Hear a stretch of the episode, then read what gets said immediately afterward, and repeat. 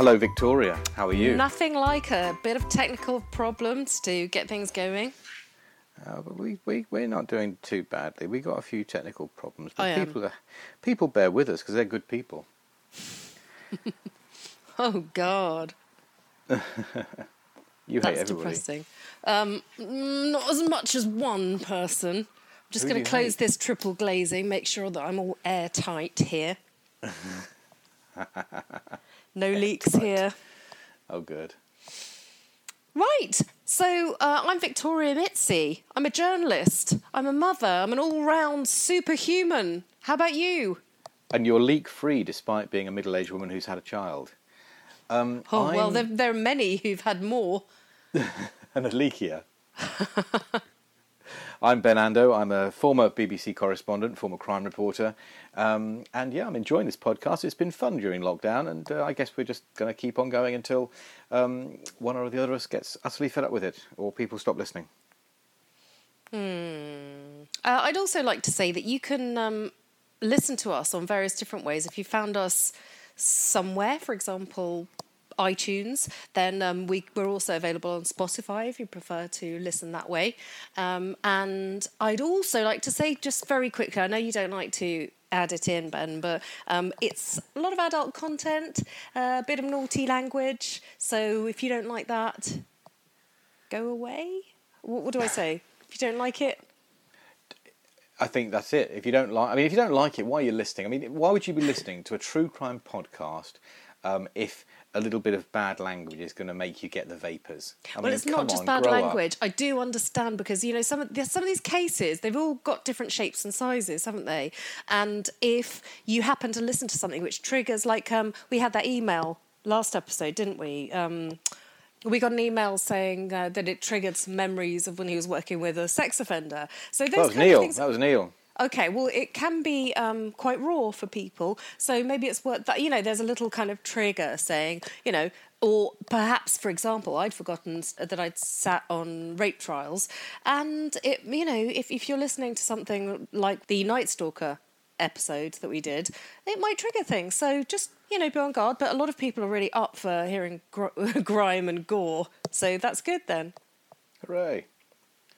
And you can also email us if you do want to get in touch and tell us how terribly you've been triggered by our incessant bad language and indeed gory details. You can email us at uh, you didn't let me finish podcast at gmail.com. And of course, you can follow us on Twitter. At YDLMF podcast. It's catchy. it's a, okay, I know it's the worst Twitter handle ever, um, but No, it's not. But there are was the others out there because there are so many Yeah. thousands of podcasts. If you're listening to us and you make a podcast, then you'll also know by listening to others that um, there's some interesting, very diverse stuff out there, and actually a lot of very good. But um, our Twitter han- our Twitter handle ain't the worst. Actually, I'm quite proud to be able to say that my Twitter handle, my own Twitter handle, is at Benando. And the reason I've just got my own name and no numbers or anything else like that is that I reckon I was quite early to the Twitter party because I got Twitter in, I think, about 2006 or something. How come you're so shit then? Oh, I don't know, because I'm lazy and I can't be bothered. And I mean, Twitter as well. It's just, I sort of dip into it and dip out of it. It's fun having interactions with people, but a lot of it is just echo chamber crap, isn't it? It's funny that you can be bothered when it's promoting something to do with how great you think you are. I know. You can uh, manage very ev- ev- adequately Every then. human being is the same. They just want to talk about how great they are. I love talking about how great I am, even if I'm not. I like But talking about how crap other people are. that makes it get all on much well. more worthwhile. I, that's why we get on well because I can just sit and talk about how great I am, and you just sit there in silence, rolling your eyes. And then you and then you pretend not to know when I blatantly ram it down your throat after it's after the whole arduous process is finished. But people love it. There you've got the meeting out of your hands. You made a career out of it. Who's loving what? Nobody's loving anything. Oh, I've wheeled you into a few situations and you're like, oh yes, you know, the, the compression process of crude oil. What on earth are you talking about? You know very well what I'm talking about. You're a nerd. Oh, I'm a bit of a nerd. That's true. Yes, I, I, I'm, I'm, I'm a happy nerd. Anyway, what are we going to talk about this week? Come on, let's get on with it. I it. don't know. You've organised everything. No, I have not. But what I did, okay, there's two things I want to talk about. I want to talk about, well, we can talk about um, lockdown crime as we always do. Um, I also want to talk a little bit about juries and, and kind of the, the whole jury system and um, in, in, and why, um, whether it's the best way of deciding somebody's guilt or innocence in a trial. And our, our sort of feature story, if you like, is going to be um, a really sad one. It's um, The Murder of Sarah Payne by Roy Whiting. Um, Uh, so, just quickly moving on to um, some emails. One of the choices, I just wanted to link it to the choice for talking about juries and the process, is because we've had requests from uh, more than one person to talk about processes that have perhaps gone wrong and reasons for that. And there was another one, wasn't there, Ben? Um, yeah, it was about um, language, wasn't it? And people Oh, yeah. using um, language to frustrate an investigation or get away with crime. It was a, a question from David, who's a Welsh speaker, and he says, We have legal right to access public services in Welsh. Well, we all know that if we've been to Wales and seen all the road signs are now in Wales, in Welsh as well as in, um, in, English. In fact, some police cars have the word heddlu on them, which I think is presumably Welsh for police, as well as the word police. It just Um, could be, they could have just painted cool on their car or like chosen. They all have different ones. Oh no, it's all heddlu, is it? It's all yeah. Heddlu is the word for police. Like our our police cars would have the Battenberg striping down the side, um, and then they would say police on them. Uh, whereas No Wales, shit. Yeah, yeah, no shit. Just in case you were like, where this? Where's the police?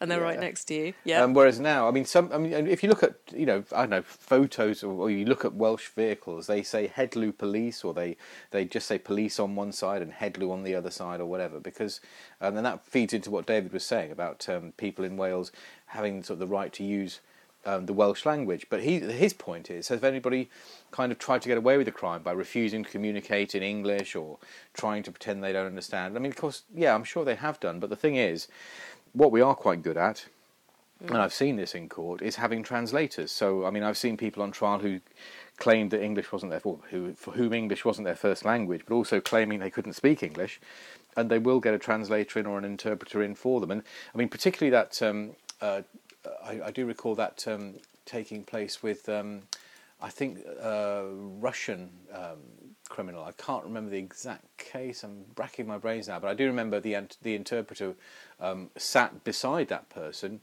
throughout the trial and was kind of um, had headphones on, and the criminal had headphones, or the, the defendant had headphones on, and the interpreter was effectively translating as um, the barrister spoke, as the judge spoke, as um, witnesses gave evidence, um, so the defendant could hear what was going on. oh, but it worked. I thought you were going to say something went wrong with the process. No, I don't think it. I don't think anything. I thought you were going to say it was like, um, what was that Nelson Mandela's?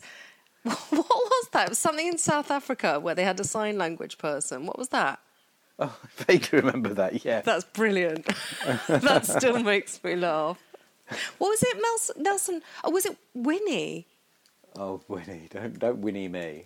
What was his name? Do you know that they've called the people next door have called their dog Winnie because um, she's troublesome? I thought it was after Winston Churchill. Winnie No, Churchill. it's Winnie Mandela because she rallies the troops and she's like right in there organising everyone.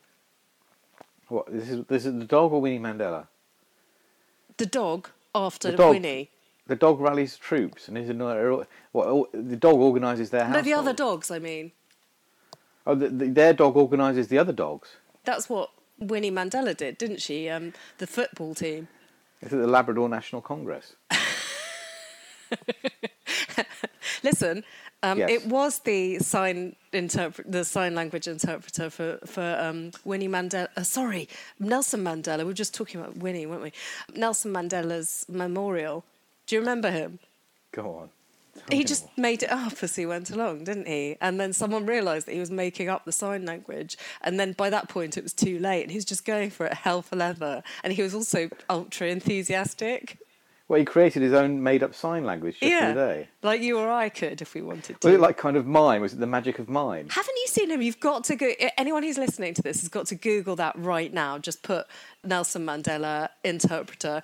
Like he's utterly believable because he's sort of on the. Th- you you think, oh right, they they chose someone with a sort of really enthusiastic manner, but he's just there, kind of doing shadow shapes.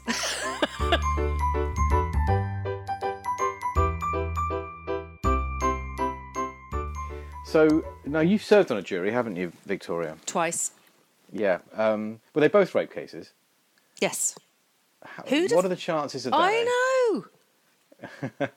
So a few years ago, I mean, quite a few years ago now, I covered a few trials, and I'd noticed that I seemed to have quite a few hung juries. And one of them was Siôn Jenkins, who was accused of murdering his stepdaughter Billie-Jo Jenkins. I'm thinking that seems odd. And we put in a freedom of information request and discovered that in a couple, a very short period of time, the number of hung juries in England and Wales had doubled. And we thought, well, that's okay. It's still a tiny, tiny number. And if you think about, you know, the numbers of Crown Court cases taking place, well, certainly normal times, every week in England and Wales, it was still a very small number resulting in hung juries. But it did seem statistically significant that the num- that small number had doubled, and of course it doubles again, doubles again. Suddenly, a small number becomes a significant number, and we looked into the reasons why. One of the things that came up time and time again, and we people aren't supposed to say what goes on in the jury room, but we had loads of emails in from all sorts of people telling us all sorts of things they shouldn't. Um, I'm, you know, I can repeat some of them without being specific.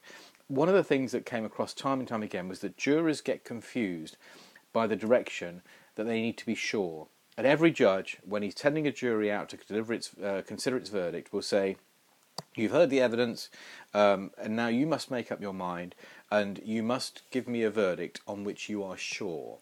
Now, defence lawyers who love this will say, yeah, but sure is a perfectly simple English word. We all know what it means. And the thing is, actually, sure means different things to different people. Is sure a synonym for certain? Is sure a synonym for 100%? Or does sure mean, yeah, I think that's what happened, but there might be a tiny sliver of doubt? Now, they used to say years ago, um, you must deliver a verdict that you believe to be correct beyond reasonable doubt. Now, the phrase beyond reasonable doubt just gives you that kind of chink of wriggle room. So they say, well, look, I'm not 100% totally sure, but I'm pretty sure, and that'll do.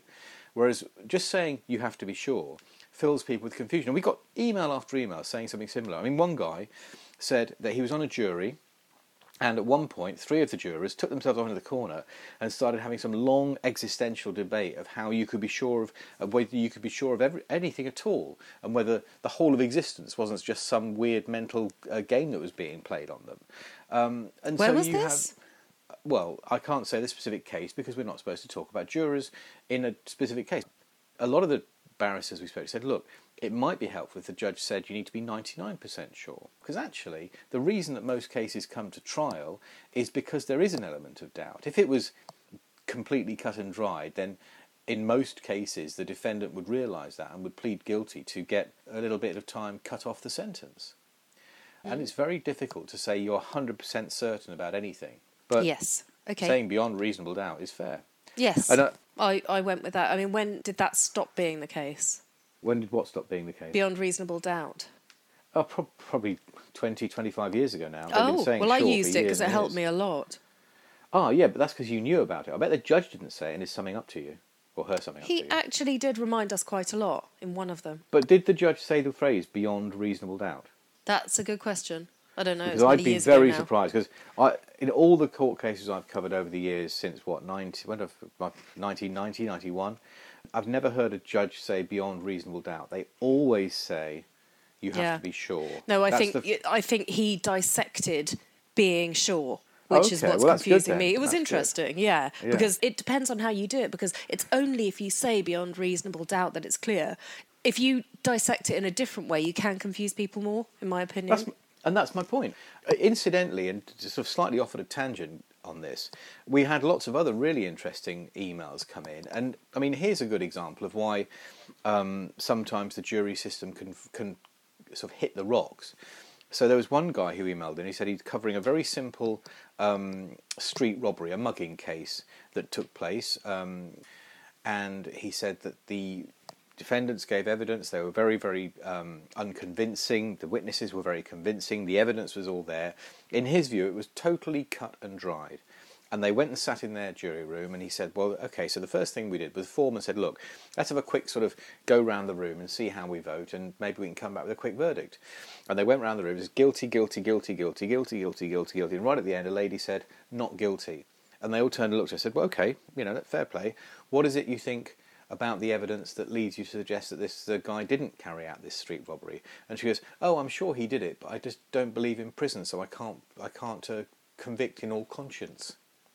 I was like, well, hold on, that's a load of nonsense. Because when you start as a jury, you take an oath to try the defendant on the evidence and give a verdict hmm. according to that evidence. It's not according to your own pre- presumption as to what's going to happen to them afterwards. But that's what's so interesting about having juries. You do get some Yeah. right old kooky so and so's. But that's, I mean, that's why we have a majority direction. You can go down to 10 2. You can't go any lower than 10. You have to have at least 10 people agreeing, because I think there'd be a feeling that if you went down to sort of 8 or 7 people agreeing, then it could be a bit flaky. But you have to have 10.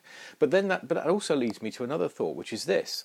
So we've heard a woman there saying, I, I refuse to convict because I don't believe in sending somebody to prison. And that might be quite an extreme view that most people probably wouldn't agree with. But let's imagine a scenario where um, there was a referendum and the people spoke, and we all know that if you offered a referendum on the death penalty, the British public would vote probably you know 80% to bring back the death penalty for I don't know child murder, um, murder of a police officer, that kind of thing, the most serious crimes. Now, imagine a circumstance in which you've got a jury deliberating in a case where somebody could face the death penalty if, if, if convicted. Now, I su- suggest there's, there is significantly more than 20% of the population are so vehemently opposed to the death penalty that they wouldn't be able to convict somebody if they thought that conviction might lead them to be killed. And I think that's why, realistically, we can't reintroduce the death penalty because I just don't think we'd ever get any convictions. It's a bit of a, just a bit of a tangent, I think. My fundamental view is over the years, I've come to believe that it's probably the least shit system. I don't think we should have judges making uh, deciding on guilt like they do in some countries. Every single day, up and down the country, certainly in normal times, juries of ordinary members of the public, like you and me, are going into rooms and deciding on whether somebody is guilty or innocent. And they're taking a vote, and then they are deciding and the decision they make affects somebody's life massively. It's possibly the most consistently democratic thing that's happening all the time in this country that you can think of. I mean, we only have general elections, what, once every five years, but juries are taking votes and deciding on what happens to people every single day of the week, um, certainly every single working day of the week. And so I think more than anything, the jury system is the right system because it's fair. It it does it is fair in my view. I, I don't think there are very many miscarriages of justice. Of course, there are some, but not many. And I think it does give us real democracy every single day of the week. Well, I agree with you. Um, having seen, you know, many a jury make many a decision, having been in that process, it did concern me because we all know that we look over and one or two of them are asleep. um, you know, some of them are quite elderly. I've I have my concerns, but as you say, overridingly, it's a fairer system than many others that could be in place. Well, I mean, juries are sometimes discharged if the judge realises or has it reported to him or her that a juror has fallen asleep. Um, they will often discharge that jury and restart the trial. Alternatively, I've sometimes the judge is asleep. well, and in that case, tr- trials have had to be restarted too. There have been cases where judges have nodded off and gentle snoring has emanated from the judicial benches, and the trial has had to be restarted. Um, and Goodness, that's why some- Parliament's asleep, the judiciary's asleep. uh, the only person awake in all this is Dominic Cummings, apparently, who didn't fall asleep at the wheel. no, he, And- he only wakes up to go and have fun. so, moving on to our main topic for today. Let's talk about Sarah Payne then. Well, this is a case from back in 2000, and I remember we heard that a little girl had gone missing. It was a um, it was July, so it was lovely sunny weather, and um, she had gone missing um, in a very rural area in the south of England, um, not not that far from Brighton. Um, it was a, a little um, village um, near to the home of her grandparents called Kingston Gorse, and she'd been playing with her brothers, who at the time were in their sort of one was thirteen and one was eleven, um, and and just vanished. And of course, there was a huge nationwide appeal. There is apparently a sighting somewhere on a motor on the M6 motorway, I think, or on the M1 motorway, and so this kind of led to this idea that this little girl had been sort of abducted and, and was being taken far and wide. Um, in the end, she was found. Her body was found um, not that far away, about uh, ten or fifteen miles away, and of course at that point it became a murder investigation.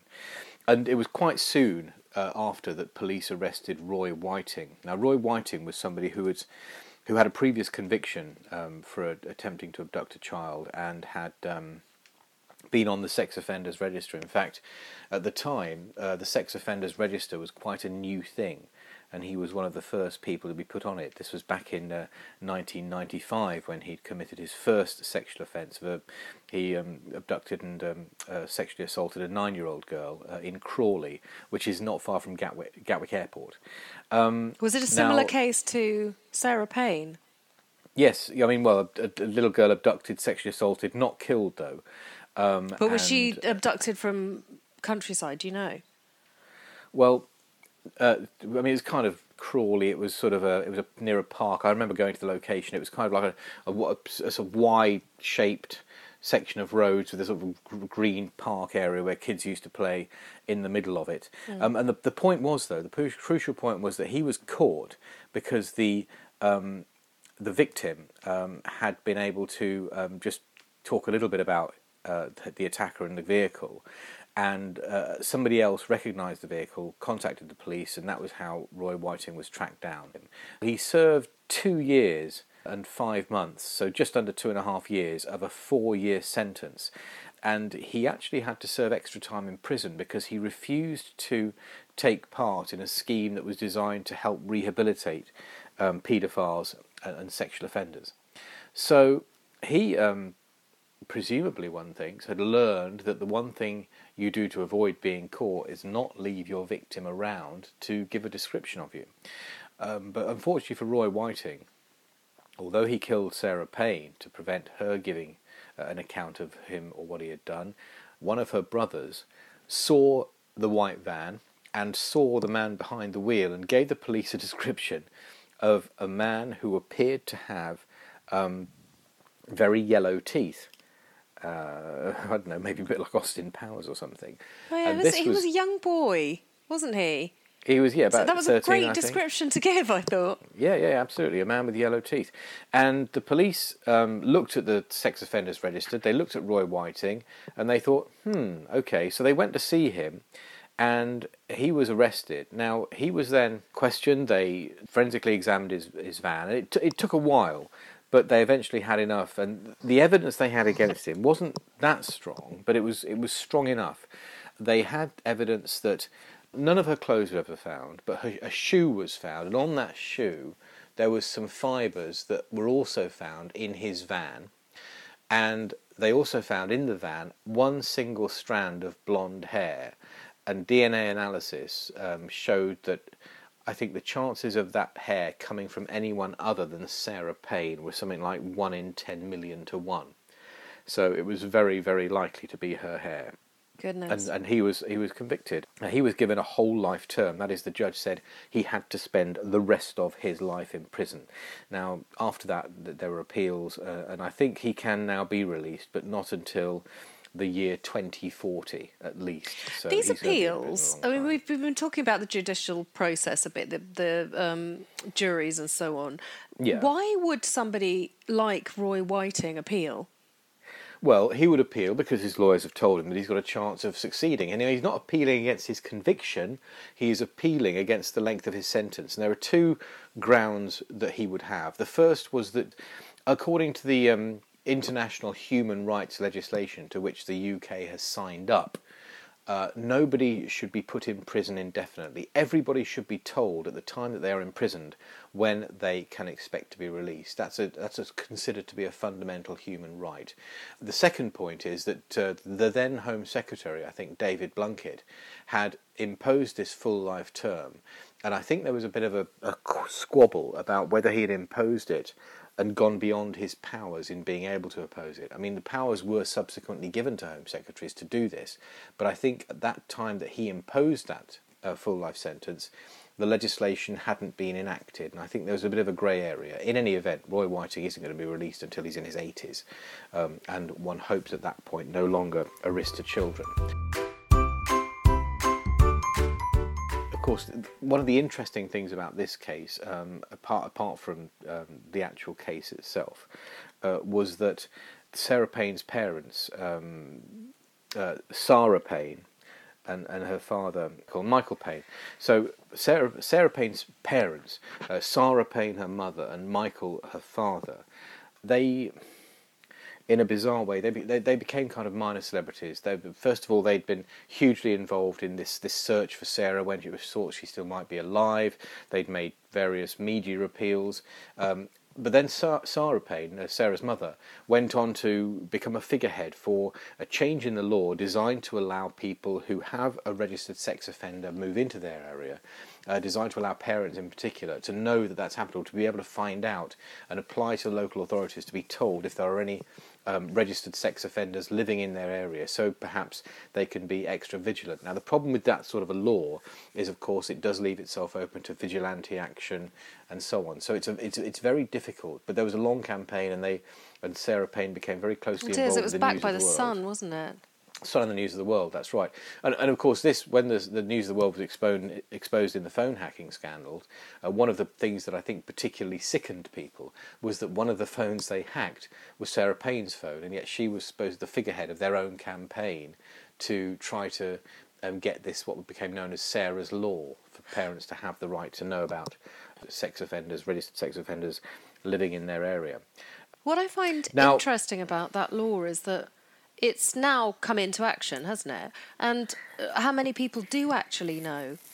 I don't think it's widely used. I think the reason it's not widely used, it's not simple. It's not easy to do. And the pro- the reason it's not easy to do is that I believe that the powers that be don't really want it. It was enacted because of pressure and because of a widespread public campaign and public belief. But I actually think there is a bit of a danger in you know having this information too widely available for all sorts of reasons. It does prevent the offender actually living a normal life and really our criminal justice system is based fundamentally around the idea of rehabilitation. Um, if you genuinely believe that somebody can't be rehabilitated, then they shouldn't really be released at all. Sure, but at the same uh, time, the incidence of sex, uh, I think paedophiles have the lowest success rate of rehabilitation from yes, they do. out of all criminals. It, it's really difficult. I mean, I interviewed a paedophile who um, was chemically castrated. He basically took pills that completely killed his sexual urges, and he said, honestly, that's the only way that I know that I'm safe. Any kind of paedophile who is self-aware will will acknowledge that it's incredibly difficult. Well, then the self-awareness is something which is, I mean, that's contentious in itself, isn't it? Really, because there's a lot of deception involved in child abuse, and um, you know, it, it, if you're quite clever, then you can manipulate people. We were talking about that only in the last episode with. Um, um, goodness, his name escapes me. It's John Worboys. Yes. Oh, so, right, yeah, yeah. I mean, it was it was all about his ability to fool the parole board, wasn't it? So if you're a, I presume, if you're a paedophile, you'll have many years' experience fooling people and manipulating people. So by the time that yeah. you get to that stage, you're adept. Absolutely, and, and, and, you know, and go back to Roy Whiting. Uh, one of the things that was clear on this was that he refused to take part in that rehabilitation program designed to you know particularly focus on paedophiles and stop them reoffending. He re- and he had to serve an extra period in jail the first time round in the in the mid '90s because he refused to take part in that rehabilitation uh, scheme. And in fact, I remember one of the most striking things about it was that when we came to do the coverage on the day that he was convicted, the police released um, video footage of him being questioned, and it was it was quite chilling because every single question they asked, he would just say no comment, mm. no comment, no comment, and it was just it was monotonous, it was sinister, it was um, what is that phrase? The banality of evil. It was he, he was just clearly knew he was guilty, but just kept no commenting to everybody. It was the way he said it, no comment. He mm. kind of had this particular way of phrasing it that that just It just made your skin crawl, it made it was it was just hideous. The personal tragedy of the Payne family here. So you've got Sarah and Michael who've lost their, their daughter Sarah. Their their marriage crumbles under the stress of this. Um, they separate, I think, um, maybe a, a, year or so after Roy Whiting is convicted, um, and then sometime later, um, Michael Payne um, he suffers from depression. He becomes he develops a drinking problem. He becomes an alcoholic. Um, they separated in 2003, which I think was two years after the conviction of Roy Whiting. Um, he gets into a fight with his brother, and he actually then serves a short period in jail. And then um, a few years ago, uh, he was found dead at his home. Um, police said no suspicious circumstances, and it's believed that he died of uh, alcohol-related disease, illness. It's very sad um, what it does sad, to, and that's really part sad. of the reason that I want to just add a small disclaimer when we we start our podcast, because the pressure that these kind of things, not only are they just horrendous and beyond comprehension for most of us, but the pressure that they put on trying to function in a day to day life afterwards. Oh, well, and of course, the f- most famous um, example of that is um, the Bulger parents, James Bulger's family. Yes. Um, his parents uh, were unable to get over the stress of, of of his murder by Robert Thompson and John Venables, and their marriage crumbled under the strain as well. I think it's completely understandable, tragic, and you know, and it is often the case that you have these horrific crimes, and for most of us who see them, read about them, watch them, um, they have an impact, and we shudder and we um, vicariously, you know, devour all the details and the information. Um, but, but of course, you know, every single crime just sends out shockwaves and ripples around it, and, and often there is a, a trail of devastation that kind of echoes down the years, and you have families Interestingly enough, apart. it reminds me of something that I was reading just today. In the headline, of course, you look at it because it's mother of stabbed teen dies with broken heart, and uh, this boy. Yousef Makki um, was stabbed in Greater Manchester, and his mother, who's just died, a 55 year old woman, Debbie Makki, uh, died in the early hours of Sunday, and, and her whole family said that she, uh, her heart was broken because of it. I mean, Wasn't it a fight between two schoolboys, and uh, one schoolboy stabbed the other? And the school, and the thing is, I think the um, the schoolboy who was accused of carrying out the killing was acquitted by a jury, and I suspect that that acquittal will have had a huge impact on Right. um, the victim's mother's mental health. yes, you're right. Do you remember if it was Greater Manchester? Um, yes, I think it was. Um, I- that, that that that definitely rings a bell. I'm just looking it doesn't say anything about because it's mostly talking about her. Uh, oh, he died in a yeah, fight Hale with Joshua Barns. Molnar in March 2019. Yes, Joshua Molnar in March 2019. Yes, so he was 17 years old. Um, Mm. the, the victim doesn't say how old the um, the, the the other boy in the fight was. So the the other the, the other boy um, said it, was self defence and he was acquitted of murder and manslaughter by a jury at Manchester Crown Court. Now, of course, the other thing is, the jury will have heard all the facts. We can look at this and think, oh my God, that seems tragic. The jury will have heard all the facts and will have, I'm sure, taken into account um, the impact their um, verdict will have. But perhaps they just thought it does seem like were, this was a case of self-defence and therefore we should acquit. Oh, the other boy, it says Molnar um, is now 18. So, Right. and it was it was last year. So I guess he was 17 also. Yeah, which um, I suppose he can be if he's um, now 18. That's why he can be named. Just, Although, in, to be fair, in some cases, after a verdict, a judge will take a decision that a victim's name can be released. Going back to the point, these crimes tear up the lives of everybody around as well, um, which is probably why it's so interesting to people and why true crime podcasts are statistically are going through the most popular type of podcast at the moment because we want to f- understand the world around us and how these things can happen and understand boundaries and what and people who overstep them because most of us abide by them For sure. I mean, yes. I mean, boundaries imposed by society, boundaries imposed in particular times, boundaries imposed during lockdown, which uh, seem some people seem to have decided they can uh, quite happily overstep. In fact, some people in very senior positions seem to have decided they can quite happily overstep. Um, That's right. boom, boom. but uh, yeah, I oh, mean, what but do you just think fine what do you think finishing. you should do resign a or Who? b Dominic, Dominic Cummings. Hmm. Um, I just think it's so simple to me. The, the, the lockdown. I mean, you know, there are children who have died alone in hospital whose families have been told they can't visit them because they're in isolation. Um, there have been elderly people who have died alone because whose families can't visit them. Um, this idea that somehow he should be exempt from that is just outrageous. And of course, you know, I'm not saying he should be prosecuted or anything like that, but I, I don't I don't believe that at a time when the government and its and and its senior members and senior advisors should be setting an example, should be taking the country with them, should be providing leadership to carry out to, to, to behave in a way that suggests it's one rule for you and one rule for the rest of us up here is absolutely fundamentally wrong, completely wrong.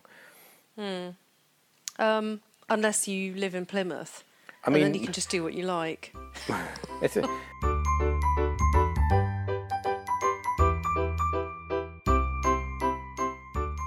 you know, I mean, even uh, yeah.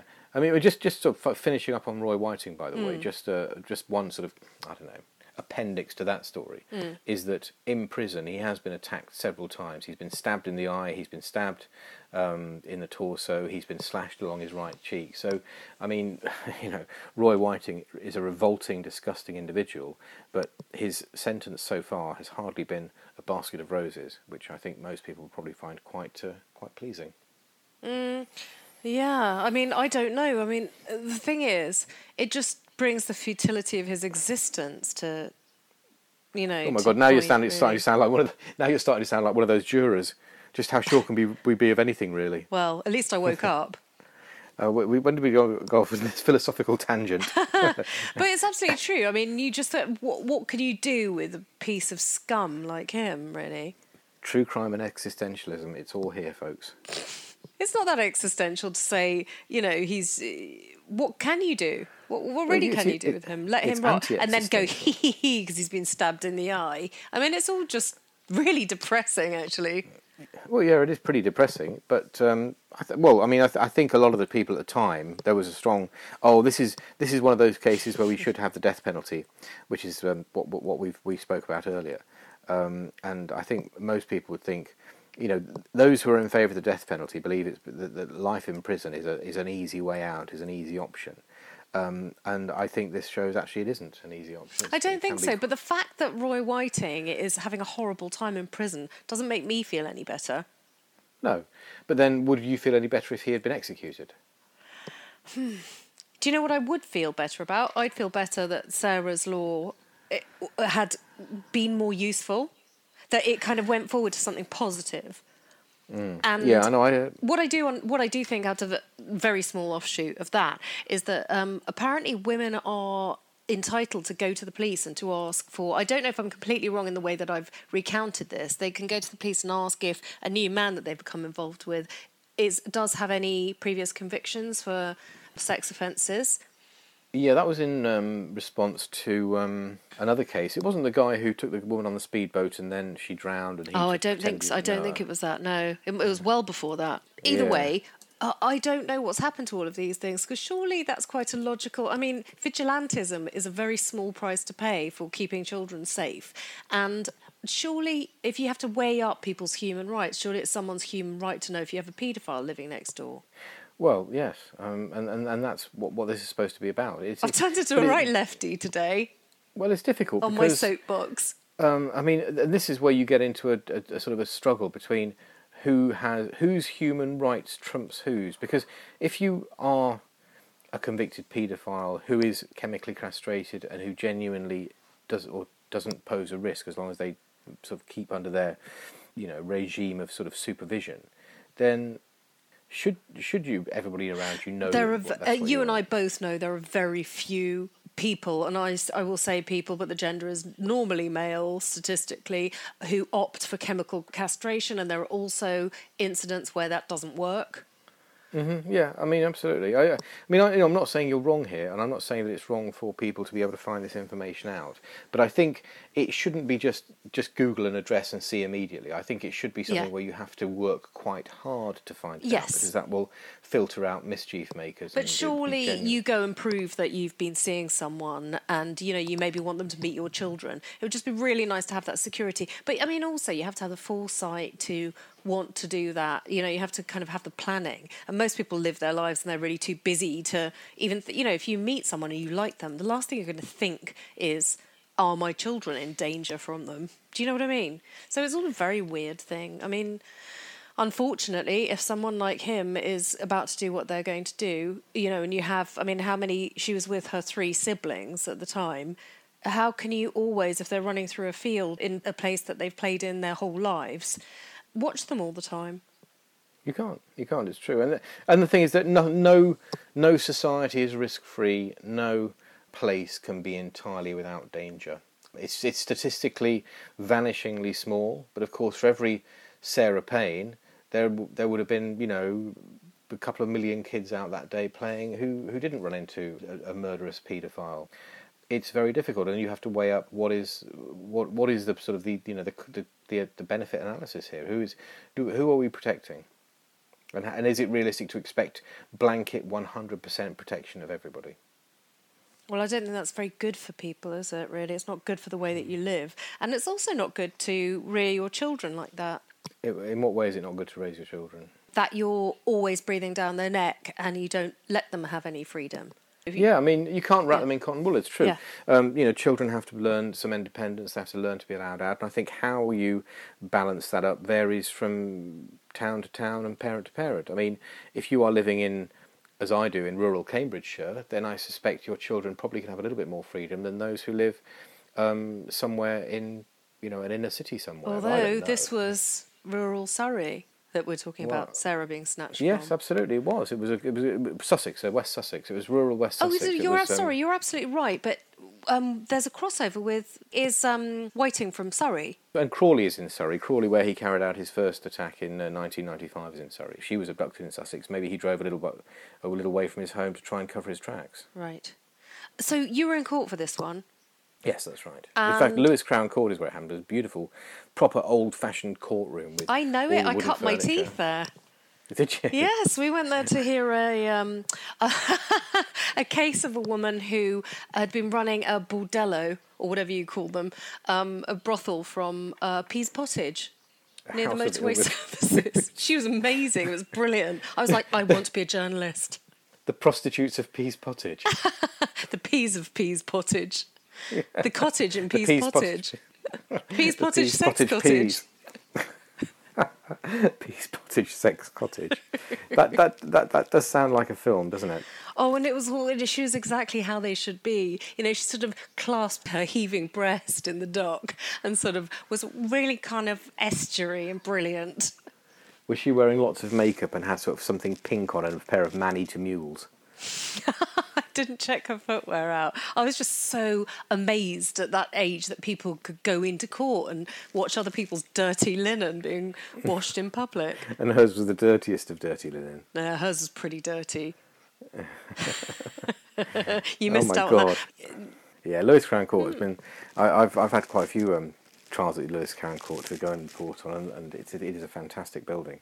I mean, there's various reasons why it's a great court to report from. First of all, it exudes a sense of history. It's a proper old style courtroom, and secondly, is there's only one way in and out unless you're coming in in a, in a van, and so. As a broadcast journalist, you know, you, you kind of hold back, but if you hold back, you can usually get a good shot of all the the characters in the case, whether it's the defendants if they're not in custody, as Siôn Jenkins wasn't when he appeared there, um, charged with murdering his uh, stepdaughter Billie-Jo Jenkins, sorry, foster daughter Billie-Jo Jenkins first time round, and of course all the witnesses come and go as well, and you can get shots of them. And of course, if you're telling a to- story on TV, you do you do need pictures of the the people involved in the story. Well, if you're just a snotty young student as I was, you just kind of squeeze in and don't think about any of that except, wow, look all these naughty people. and I haven't changed since. No, quite. But go on, where were you with Lewes Crown Court? Oh, yes, you saw him in Lewes Crown Court. So, uh, in fact, I, I, mean, I do remember the conviction. He didn't say much. He, his, um, he, he tried to. I mean, his, his demeanour was um, very poor. I mean, it was, it, it was one of those cases where I think most of the journalists would have agreed quite from early on, especially given there wasn't much forensic evidence, but what there was was was pretty um, damning, and he was the kind of person who does not give off an air of. Um, you know, bonhomie and um, you know, gregarious sang-froid. He was very, he very, he, he's very much one of these people who seems awkward, seems tense. Just sort of, you know, looking at him makes you feel a bit tense. He he was not a good witness on his own on his own behalf, and the evidence against him was fairly damning. It was really just a question of um, how long the jury would take to take up their minds, and my recollection is that they didn't take long. Um, and every time you get a verdict, there's there's that sort of the jury is sent out, and then it could be a day, it could be a week, it could be a month that you're waiting, and suddenly, and you'll then get a call. You know, all parties in um, Whiting to court one. They always the, the case is always referred to by the name of the defendant. So, so you all look at each other. Now, you might be called back in just because the jury have got a question they want to ask the judge. So, you know, during their deliberations, they might say, "Can we see a piece of CCTV again? Can we ask this particular question?" It it might just be because the the judge wants to um, maybe give them the majority direction, which means he says, "Look, I don't expect a unanimous verdict. I'll accept a verdict of ten to two or eleven to one." But when it's a verdict, you go in and the, the usher will sort of just give you the nod. Yes, this is the verdict because the jury will have sent a note to the judge saying we've reached a verdict. Um, so the judge will then call them back in, and uh, he'll ask the foreman, uh, to stand, and that person will say, on count one, you know, abducting or murdering, you know, Sarah Payne, do you find the defendant guilty or not guilty? And there's there's always a sort of a, a highly charged moment because you know you've got you've got lots of human beings in a small space, all of whom have got something invested in it. If you're a reporter, you're thinking, which of my backgrounders am I going to run? Is this going to be, um, you know, how are we going to cover this story? What we've got stuff that we can use or can't use depending on the verdict. If you're the defendant, of course, it's hugely important. Of course, if you're the family of the victim, perhaps it's it's more more important than for anybody because you know you are waiting to hear if you are about to get justice for the loved one that you have lost and so there's, there's the, the, the emotion is, is, is literally crackling when you are waiting for that verdict to come. And, and you know, often there are cheers, there are shouts. Um, the judges often say, I don't want any reaction um, when the verdict is given well. I mean, talk about pissing into the wind. Well, also, the legal counsel have put mm-hmm. so much work into it. You can't just sort of hold back, even sort of, as you were saying, in I think it was the last podcast, that your body language says so much. I mean, the whole court heaves a sigh of whatever it is, don't they? I suppose it's a bit like um, if you're watching the barristers, it's a bit like um, the camera that tra- is trained on the the Oscar contenders when they announce the Oscar winner, and the the ones who lose have to be gracious and smile, even though it's go and shake their up hands. inside. But no, I mean, for, for, obviously barristers have put a huge amount of effort in, and reputations are made and lost on results in court, and and, and that is that is important. Um, I suspect that is it like Jordan and Javine at the Eurovision Song Contest. Did you see that? Nil point. Did you see that? I think it's Javine. I don't. I don't really what is Javine? Is that a person or a country? It's a person, and they were pitted against each other because Jordan did that terrible song a few years ago. Do you remember? And she sort of is turned it... up in a sort of bright pink Lurex bubblegum pink cat suit. I, mm. Do you know what? I don't think I've ever watched the Eurovision Song Contest in my life. I can think of nothing I'd rather not. I think I'd, I think I'd, I'd sooner boil my own testicles than watch the Eurovision Song Contest. But However, Ben, now you you've got a gay daughter, don't you have to? no, I don't. She's not interested in either. Um, hang on. Do you mean you mean the country Jordan or the person Jordan? The person the... Jordan sang at the Eurovision. Song. All you need to know is that she sang yeah. and she was mouthing off like, "I'm so brilliant. I'm so." She was awful. She couldn't like, and I don't mean you just can't. She was just like, if you know, if your cat would have done it, and uh, and then there was this other person who was actually like a proper pop star, and I think her name's Javine. And um, and then when when Jordan lost, Javine went over and shook her hand, you know, very graciously, but she was trying to rub yeah. her nose in it. And Jordan's face, you've got to Google that one. Jordan's face was literally like she wanted to kind of pull her own eyelashes off.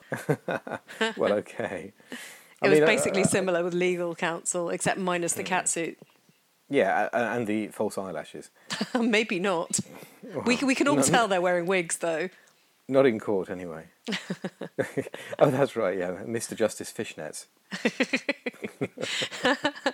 um, although my my friend's barrister and she's a very glamorous one. Okay. So. Yeah. Mm, go on. Okay. Well, I was going to say your friend is a barrister, um, and this is very glamorous. So, so the false false false eyelashes in full effect.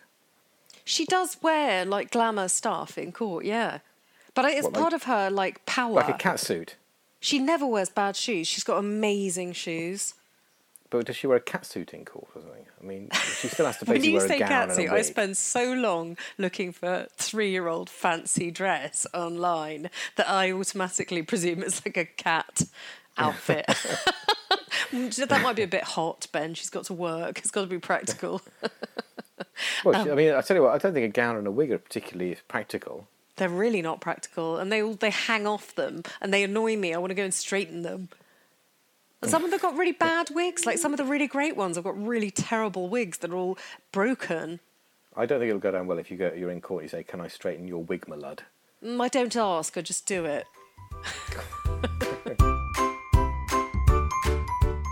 Yes. Oh, you were going to describe Whiting, or have you finished describing him? Yeah, I like the courtroom ambience, as you were saying. It's so good, but you, whenever I try and like drag you to describe it, you're always loath to it. No, I, I, I, I, think you know there, there have been various convictions over the years, but I think the Roy Whiting conviction was one I really that's really seared in my memory. What was his defence?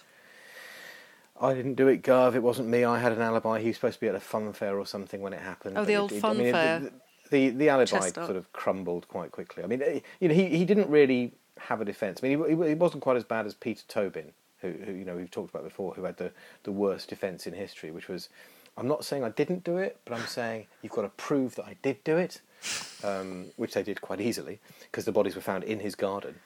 Um, but, Not like what's his name, who was like, look, she was she was dead, so who wouldn't? Oh yeah? Mark Mark that? Dixie, Mark Dixie, and Sally Anne Bowman. Yeah, Mark Dixie. He says, "Look, look, honestly, I'm I'm I'm just a straight up. I didn't murder. her. I wouldn't murder her. I mean, yeah, okay, I found the corpse and had sex with it, but I didn't murder her. Do you know what? You could go by what our little stories for your fancy hmm. dress, going back to sort of merging the two topics. If you wanted to go with somebody, you could go, oh no, that, that that's completely wrong. Just ignore on, what I'm saying. Are I'm we talking about asleep. Charles' birthday? I'm going to go as Charles' birthday murderer to a party. I'm going as Mark party. Dixie. You can go as Mark Dixie, and I'll go as Rose West. God.